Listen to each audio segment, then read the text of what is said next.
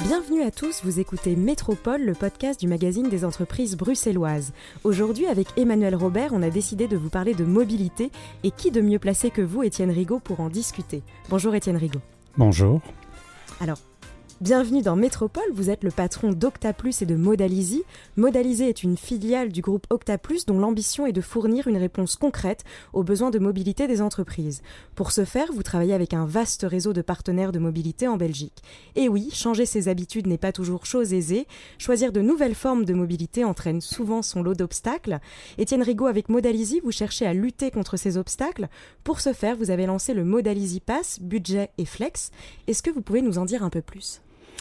Alors au départ, notre, euh, comment dire, notre volonté était d'élargir notre offre de services et donc étant dans le secteur pétrolier depuis des, décennies, on s'est dit que offrir simplement une carte carburant c'était pas euh, suffisant et c'était certainement pas une vision à, long terme.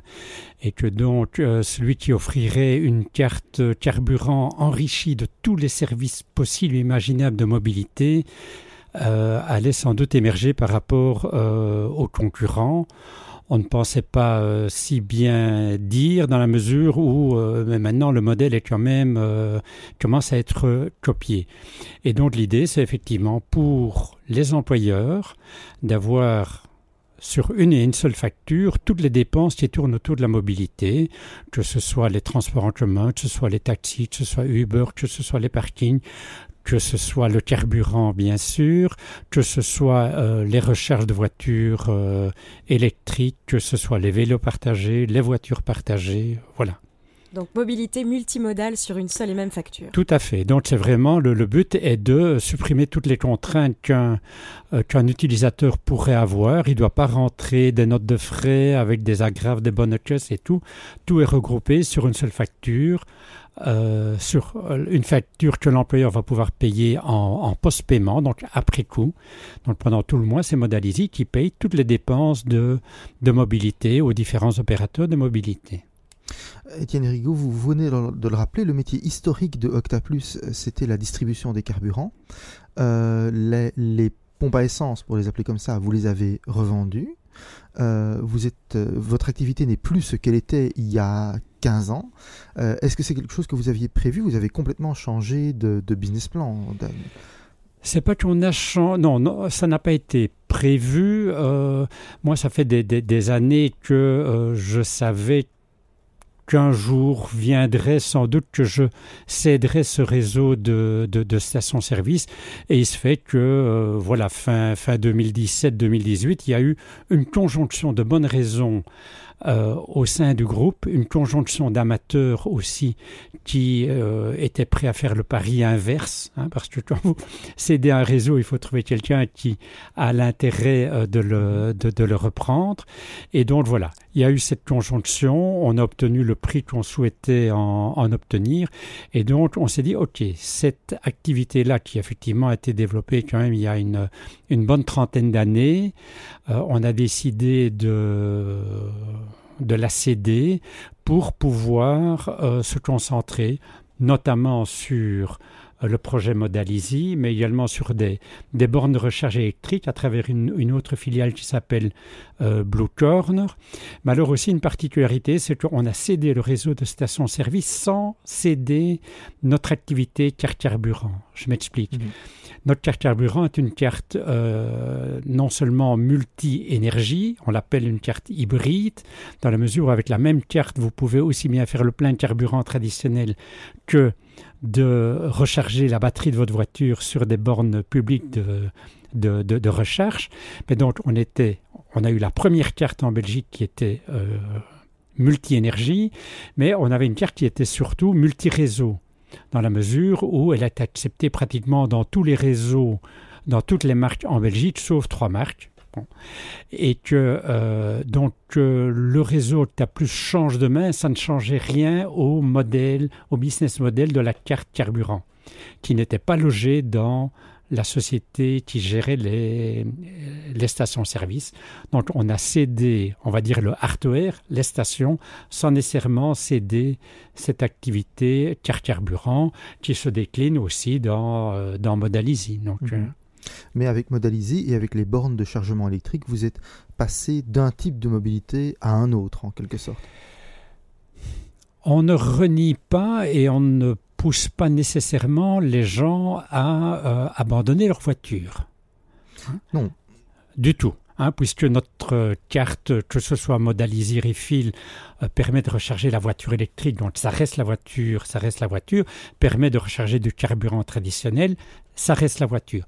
Ce qu'on encourage vraiment, c'est la, mobilité intelligente, de ne pas recourir à la voiture quand c'est pas intelligent de, euh, de, venir se mettre dans les embouteillages ou de les, comment dire, de, de, les encombrer encore un petit peu, un petit peu plus. Donc c'est vraiment dire, ok, au niveau de la multi, multimodalité, euh, on va faire tomber toutes les contraintes, toutes les, toutes les barrières. Mais c'est pas antinomique du tout. À ce propos, euh, le dirigeant de Labbox a dit, je cite, L'avenir, ce ne sera plus du tout la propriété individuelle d'une voiture, mais plutôt l'usage des services de mobilité qui va dominer. Est-ce que vous êtes d'accord avec ça? Je pense que c'est un, modèle qui va émerger aussi. Je, pense qu'il faudra quand même beaucoup de temps avant que les gens euh, renoncent complètement ou qu'une frange la population renonce complètement à être propriétaire de sa, de, de, de, sa voiture, mais les deux modèles vont, vont, exister, on le voit très bien dans les nouvelles générations. Euh, on ne passe pas son permis de, conduire à 18 ans et un jour. Euh, on, on, recourt plus facilement au vélo partagé, à la voiture partagée. Donc la transport en commun aussi. Voilà, transport en commun aussi. Euh, mais je vais prendre bon une, une, étape qui est importante dans la vie de tout le monde, c'est euh, avoir des enfants. Et là, quand même, on voit très bien que même celui qui a fait recours à la voiture partagée, une fois qu'il y a un enfant qui qui, est là, ben, euh, peut-être qu'on va quand même acheter sa voiture parce que c'est quand même plus facile. Il faut le siège pour enfants, il faut voilà euh, des tas de choses qu'on doit. Euh, le, nombre de trajets se multiplie avec le passage par la crèche, par l'école. Bien sûr, voilà. Alors, le challenge de demain, c'est évidemment de rendre la société plus mobile, c'est de ce dont on parle depuis tout à l'heure. Le grand enjeu là-dedans, c'est quand même la communication. Comment fait-on pour sensibiliser le grand public à être ou à devenir intermodal? Alors, notre mission première n'est pas de sensibiliser le grand public, c'est d'abord de sensibiliser les employeurs. Je pense que euh, chaque euh, gestionnaire de mobilité ou chaque euh, responsable des ressources humaines est de plus en plus confronté au sein de son entreprise de demandes nouvelles, surtout des, des, des, des jeunes générations, en disant mais non, moi avoir une voiture de société, à la limite, j'en ai rien à faire maintenant. Est-ce que vous n'avez pas quelque chose d'autre à me à me proposer? Donc notre communication va quand même d'abord vers vers les sociétés, et on se rend bien compte là que pour les gestionnaires de mobilité, pour les, les, responsables des ressources humaines. Changer le modèle, ce sont des décisions euh, qui ne se prennent pas comme ça en, en quelques jours. On a régulièrement des gens qu'on a contactés il y a 15 mois, 18 mois, disant, tiens, on n'entend plus. Et puis voilà, il y a le budget de mobilité qui, qui apparaît. Il n'arrive pas nécessairement déjà le, la première semaine, ils arrivent trois, quatre mois après. Ah, mais on s'est vu euh, il, y a, il y a un an et demi, il y a un an et demi, ça a mûri, on est prêt à le faire. On a parlé avec les syndicats, on a fait, bon, voilà. Ce sont des décisions qui, sont, euh, qui ne se prennent pas comme ça euh, en, en, quelques minutes. Hein. C'est vraiment ça, doit mûrir parce que ça, touche aussi euh, à l'enveloppe, à l'enveloppe salariale, et donc euh, ça doit être bien réfléchi. Oui, ça, ça c'est pour les actions que peuvent prendre les entreprises, euh, les décisions qui peuvent être prises dans les entreprises. Après, il y a aussi ce que peut faire le politique. Qu'est-ce que vous attendez aujourd'hui? Quelle devrait être la priorité, à votre sens, du législateur ou des pouvoirs publics en général? Sur la mobilité. Alors, le premier, la, première grande, comment dire, grand conseil que je donnerais, c'est d'essayer de ne pas vouloir à tout prix normaliser les choses, les enfermer dans un carcan, parce que si on avait euh, tout enfermé il y a cinq ans, eh ben, euh, tous les projets qu'on voit maintenant n'auraient jamais pu, euh, pu émerger. Donc, pas se dire, on va imposer une seule application, un seul modèle. Je crois que c'est la dernière des choses qu'il faut, qu'il faut faire. Une autre chose importante, c'est qu'il faudrait quand même que le politique puisse sensibiliser les sociétés de transport public et bon, autant les, citer, être clair, que ce soit la SNCB, que ce soit la STIP à Bruxelles, les convaincre quand même que les opérateurs masse ne sont pas des concurrents. On est d'abord des prescripteurs de cette nouvelle mobilité, parce que euh, voilà, on a énormément de mal à se faire euh, respecter, à, ce que nos projets puissent être compris, compris dans, dans, le bon sens, par les opérateurs de transport, transport en commun. Et c'est un, un, vrai, un vrai problème de ce côté-là. Mhm. Et du côté des, des bornes de rechargement électrique, est-ce qu'il y a encore un obstacle à lever quelque part? Oui, oui, pourquoi Et surtout à Bruxelles, euh, l'installation de bornes publiques de recherche électrique est assez compliquée pour différentes raisons. Un, c'est qu'il faut s'entendre où on va les placer. Et donc là, il y a des voiries euh, régionales, il y a même parfois des voiries nationales, il y a des voiries communales d'une part. D'autre part, euh, il y a le réseau de distribution d'électricité qui n'est pas toujours à même de, de, supporter des nouvelles demandes, parce que bon, recharger une voiture électrique, si on veut le faire avec une certaine euh, puissance, ben, ça implique évidemment que le réseau le, le supporte. Mm-hmm. Et ce n'est pas toujours le cas pour le moment à, à Bruxelles. Donc, renforcement du réseau et simplification euh, permettant d'installer les, bornes là où elles peuvent être utiles. Certainement. Aussi quand même essayer de, d'inculquer dans le public, mais aussi auprès, euh, auprès de l'ensemble des, dire, des, des, parties concernées, qu'il doit y avoir un business model derrière. Et qu'il faut quand même, si on veut euh, inciter des opérateurs à placer des bornes, il faut quand même veiller à ce que ce soit rentable. Moi, j'ai entendu des politiciens, je ne vais pas les citer, qui dans une même phrase vous disent il faut augmenter le nombre de bornes à Bruxelles et il faut que la livraison d'électricité soit gratuite. Ça ne va évidemment pas. Hein, si j'explique ça à mon petit-fils qui a 7 ans, il comprend que ce n'est pas possible. Euh, il faut quand même qu'il y ait un business model derrière. Et ça, c'est pas le plus simple non plus. Mhm. Parce que l'électricité, elle a, elle a un coût et que euh, des sessions de recherche électrique, vous n'en faites pas des dizaines sur une borne sur une journée. Il faut savoir que quand la voiture est rechargée, il faut informer effectivement, mais ça l'électronique peut y veiller, que le comment dire l'automobiliste soit prévenu et qu'il puisse libérer la place pour quelqu'un d'autre. Oui. Alors moi, en, préparant cette interview et cette rencontre, j'ai regardé euh, plusieurs vidéos, dont celle tournée lors de l'événement We Are Mobility. Et donc là, voilà, j'ai entendu euh, plusieurs acteurs parler, donc vous, euh, BMW, Touring, Febiac, etc. Bon, j'ai entendu beaucoup de mots. On a parlé de comobilité, de mobilité douce, de mobilité partagée, de mobilité alternative, d'intermobilité, de, comodalité. Alors bon, je vous avoue que finalement, à la fin, on se mélange un peu les pinceaux dans tous ces mots. Est-ce que c'est pas un peu compliqué de s'y retrouver? Je ne pense pas. Je ne pense pas parce que, effectivement, sous des, appellations différentes, il y a la même volonté.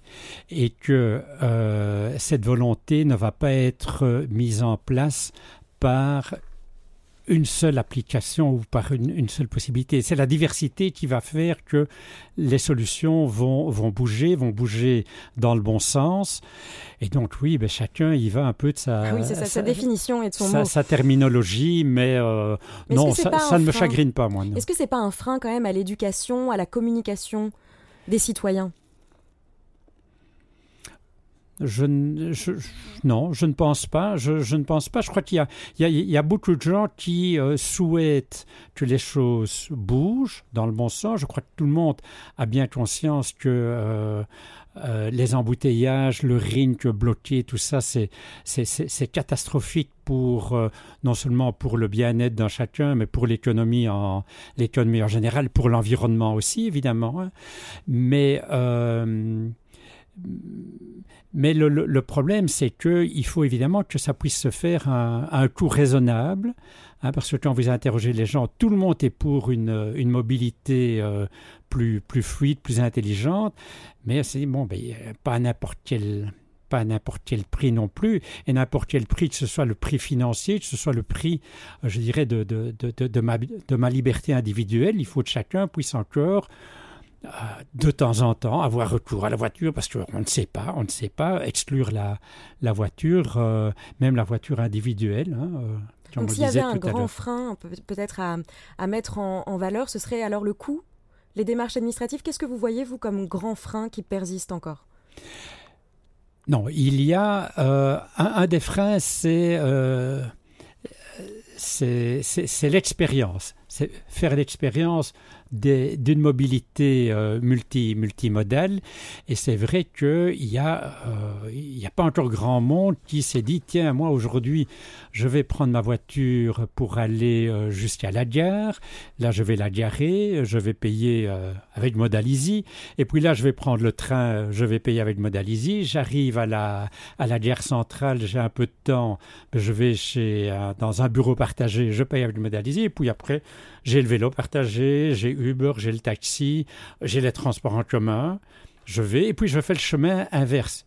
Il faut le vivre pour pour l'apprécier, pour l'apprécier. Et donc là, c'est vrai qu'il y a quand même régulièrement, et tous- les ans, à l'occasion de la semaine de la mobilité, il y a ce type de euh, d'expérience, mais qu'on qu'on essaye de faire vivre surtout par les employeurs et, le, et les politiciens. Donc l'expérience. Et petite dernière question pour vous, comment est-ce que vous imaginez la mobilité en 2030 Je l'espère euh, vraiment multiple, je l'espère facile, fluide, mais ça veut dire qu'il y a quand même euh, certainement au niveau des transports en commun des améliorations en termes de fréquence, en termes d'infrastructure. Euh, je l'imagine avec des incitants pour euh, que le citoyen paye moins cher aux heures creuses et peut-être un peu plus cher aux heures de pointe parce que le, côté financier, il n'y a rien à faire. Il y a toujours une élasticité au prix, mais euh, quand on parle avec les opérateurs de transport en commun, leur problème ce sont les pointes, les heures de pointe. Il y a, des moments où il y a deux, comment dire, euh, deux passagers dans un, dans un tram, et par d'autres moments, il faut laisser passer trois trams pour pouvoir rentrer dedans. Et donc, là, il faudrait quand même que euh, on puisse faire preuve d'imagination et il y a des opérateurs masses qui sont prêts, mais on n'a pas la collaboration actuellement des sociétés de transport en commun pour effectivement aussi jouer ce rôle. On va dire, OK, on va quand même amener le consommateur, l'utilisateur à favoriser les transports en commun quand ils sont peu utilisés et peut-être les dissuader un petit peu ou de recourir à d'autres moyens, que ce soit le vélo, euh, peu importe, euh, aux heures de pointe. Une mobilité donc un peu plus collaborative en 2030 C'est l'idéal Oui, oui, oui. Mais quand on dit collaboratif, c'est avec la collaboration Oui, des différents opérateurs. des différents Oui, opérateurs. C'est bien oui. comme ça que- qu'on l'entendait. Ce sera donc la conclusion de cet entretien. Euh, on vous remercie, euh, Étienne Rigaud. Euh, Étienne Rigaud qui, je l'espère, aura donné envie à nos auditeurs de réfléchir leur mobilité. Merci à Elisa et à notre réalisatrice Ophélie. Merci à vous qui nous écoutez. On vous revient très bientôt en podcast avec d'autres invités. Merci Merci. à vous.